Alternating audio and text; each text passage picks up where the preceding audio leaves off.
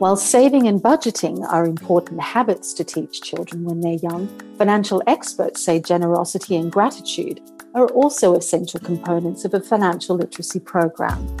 Understanding the importance of giving back can lead to positive affirmations for children, making them feel as though they can make a difference in the world and help others less fortunate.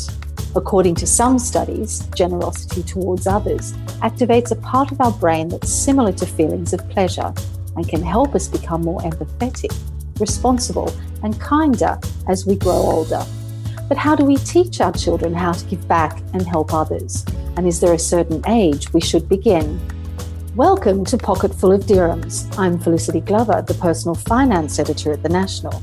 Joining me today is Sonia Punjabi, a life coach and founder of the Dubai based wellbeing centre Illuminations. But before we begin, don't forget to subscribe to Pocket Full of Dirhams on your favorite podcasting app. Welcome to the show, Sonia. Thank you so much for having me, Felicity. So tell me, there's a lot of people believe that financial literacy is all about saving and budgeting, but it's also about giving back to others. Is it beneficial for children to learn about charity as young as possible?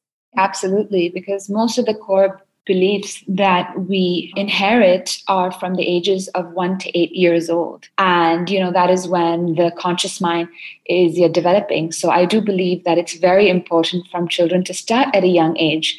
Uh, in Erikson's uh, stages of development, it is known that a child develops the attributes of willpower, self control, and taking an initiative from the ages of zero to eight years old.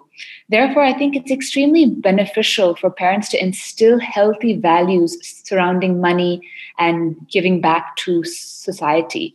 But of course, you know, this is largely by ensuring that parents first become role models of generosity themselves because children don't necessarily learn by what is taught to them directly, but what they see around them and the impressions eh, from their environment, from their primary caretakers, from their peer groups and you know the ability for them to inculcate values of giving back to society is very much um, like influenced by these factors.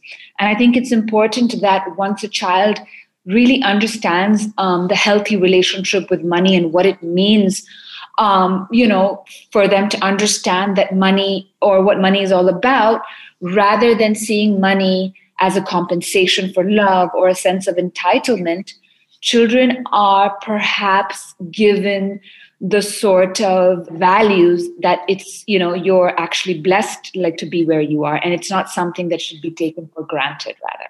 Absolutely. So it's it's a combination of two things parents practicing what they're preaching you know um, showing their children that it's not just about you know learning this it's also about doing it and watch me do it.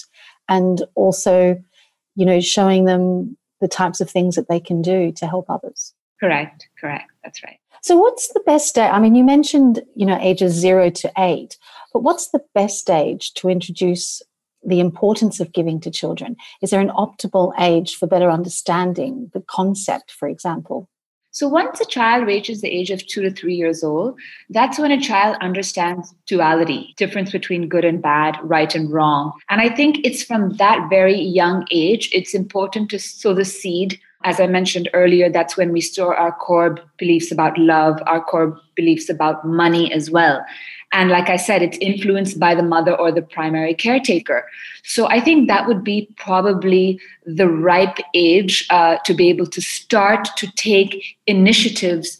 Whereas, for example, a child is then um, like influenced by his environment to, you know, to take those steps. Like we know a lot of new age schools, you know, have a lot of focus on not just emphasizing on developing a child's skills, but also their emotional intelligence.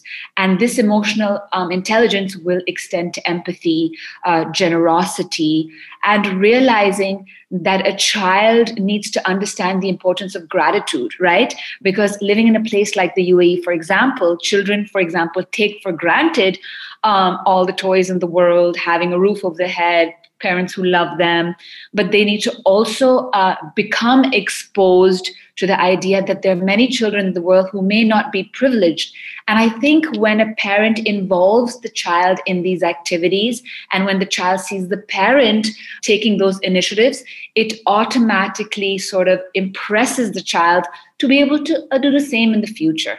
Absolutely. So, what can parents do to show their children, you know, uh, how to get them actively involved in these sorts of things? You know, how can they pass down charitable habits to their children? So I think the first step would be instilling the values of gratitude, like I mentioned earlier. So, for example, when a child is having lunch or a meal, there tends to be a lot of wastage, especially like I know when I was growing up, you know, I would tend to waste a lot, or, you know, and then my parents would tell me, you know, you're very lucky. There are many children in the world who don't get the meal that you do. And kind of showing your children, maybe through a Netflix documentary or making them, you know, small initiatives like, for example, instilling the concept of like empathy, right? So not necessarily means by charity to another human being, but example, growing a plant or taking care of an animal, you know, things like that. So once a child develops the values of empathy, automatically that value of empathy will extend in the future to another human being, you know? And another example would be number two, not wasting toys, for example, you know, a child always wants the newest toy in town. And, you know, just to instill the concept of value, right? So, because here in Dubai, like we're often exposed to a lot of consumerism. And if a child sees a lot going on around him, like in a mall or, for example, even at home, so it's kind of instilling the concept of value. That's number two. And number three is a concept of saving. So, if a child wants to receive a new toy perhaps you know instill the idea of saving up like i know when i was a child my parents used to give me a piggy bank and every time i did a chore or i did something around the house or if i was helping out my mom i would get a little bit of money which i would save in the piggy bank. And then i could save up that money in order to then buy what i wanted to buy. So these small initiatives i think can go a really long way in instilling the concept of gratitude value and saving. So you know reducing the amount of wastage that we often tend to um, resort ourselves to Okay. How do, you know, charitable habits help our personal and financial well-being as we grow older? I mean, there are many uh, takes on this. Obviously, in Islam, I know that from a lot of my Muslim friends, I'm exposed to the whole concept that during Ramadan, or, you know, the idea is that people who are placed in privilege are placed in that way because the whole idea is so that they can help and contribute to helping their community and society at large. So I think the whole idea of you know being able to give back it see that completely again depends on your how you've been raised what your values are and what your priorities are. But i think everyone has an inherent need to do good in this world right? And that good can manifest in each and one of his own way that feels right for them. So i know a lot of people who've probably been raised for example in a war zone like maybe lebanon or syria or palestine who then feel very called to basically give back during Ramadan or just in general, um, like to these initiatives which help children who are in a war, for example. And or you might have a person who's been through abuse and might want to do that. Each and every one of us have a different calling as to where we want to contribute, how much we want to contribute. But the whole concept is that, you know, uh, the more you have, the more privileged you are to be able to give back to your community at large. And I think from an energetic perspective, or from a spiritual perspective, or from a religious perspective, you know, they say the more you give, the more you get, right? So we can look at that at any, you know, from any perspective. So I think there are many different ways of looking at it, and neither of them is more right or wrong than the other. But I think it comes down to your personal cultures, values, and your belief systems at the end of the day. I've also read that there are studies that show that um, giving back can also trigger positive feelings of, for example, pleasure. And I'm just wondering what other benefits that you get in terms of your well being, your mindset by helping others. I think number one is you have an abundant mindset. The fact that you are in a mindset of having a privilege to be able to give, uh, you know, makes you feel extremely uh, limitless in, you know, um, how you manifest more money in your life, for example. That's number one. Number two, I think as human beings, a lot of us are raised, for example, in an environment where our, you know, where we haven't had the support, or example, we're in school and we're only focused, like, I mean, even in the news, right? You watch so much of what's not going well in the world, right? But I think when we have an inherent need to do good, we automatically rewire our brain and our patterns, our neural patterns, to be able to focus on what we can do for the world rather than complaining or blaming. And I think when we directly see the positive gain from the impact that we've made through our generosity, through our contribution, and like I said, we all we all have an inherent need to do good. I think we start to kind of rewire our framework into seeing things in a more positive light than seeing things like negatively. For example, we see so much negative news around us, but you know, and like for example, people will highlight in the news that, you know, 100,000 people passed away through COVID, uh, 200,000 people passed away. But rarely does the news ever talk about 100,000 people recovered from COVID today. And I think when you start to give back, you start to see life from a very positive perspective and it reduces the feeling of depression, of guilt, etc. And finally, when you're exposed to an environment of people who have less than you, I think you automatically tend to become more grateful in your life and tend to become more content. Because very often we also have a limiting habit of looking at people who have much more than us. And then we tend to feel uh, guilty. We tend to feel uh, not good enough. We tend to feel like our life is maybe not worthy in somewhere. We are not worthy in somewhere. And that leads to a lot of unhappiness. And we know that the people who are happiest in life are not the ones who have everything, but the ones who are grateful for whatever they have. And I think that's really important as an individual to be able to instill those values in ourselves. Mm, absolutely, I agree with that. So, what type of charitable activities can children do? And I'm guessing that it's going to vary based on their age.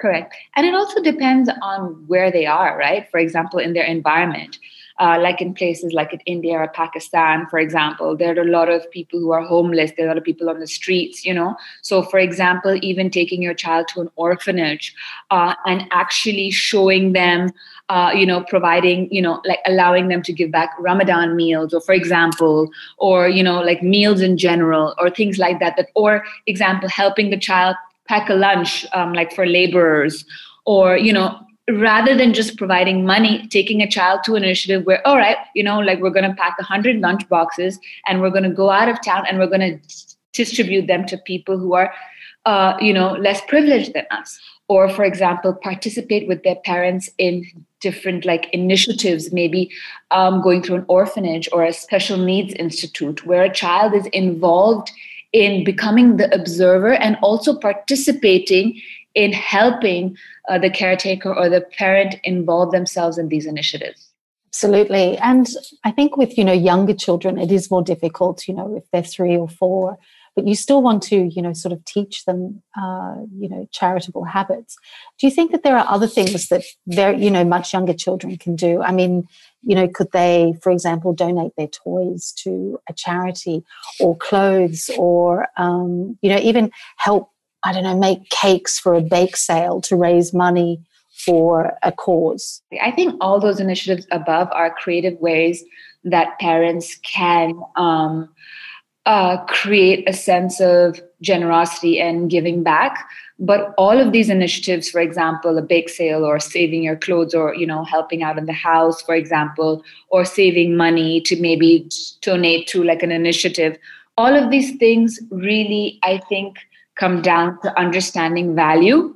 Okay. Uh, number two, uh, gratitude, I think. And obviously, you know, making sure that in each of these ways, like saving your clothes, um, that there's less wastage that happens because a child, number one, you know, I think the foundation of that is that you are so blessed to be where you are. And because you're so blessed to be where you are, it's important, number one, to be grateful for that. And number two, to be able to really open up and contribute uh, to giving back, uh, to making sure that other children have a taste to experience what you've experienced. Absolutely. And finally, what are your top tips for parents to teach their children about giving to others? I think uh, number one is to um, instill values of gratitude and contentment in your child from a young age. Uh, creating the mindset and the foundation, like for giving back, so it could be uh, being grateful for what you have and being content. I think once that mindset or that foundation is built, then that would be my number one tip.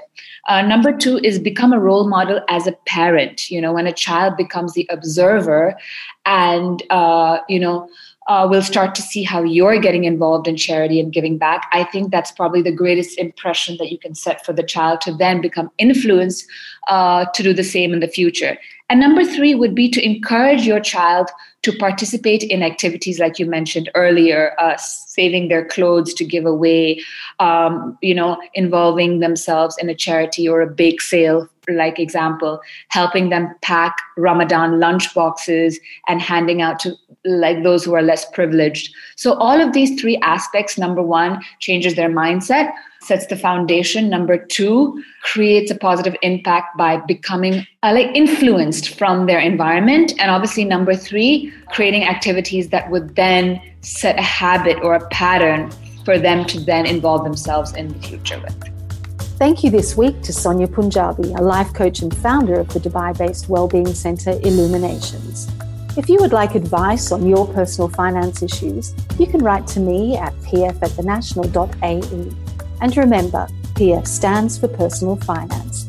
Please do subscribe to Pocketful of Dirhams on your podcasting app to receive weekly updates and also leave us a review so we know what you think. This episode was produced by Arthur Edison, and I've been your host, Felicity Glover.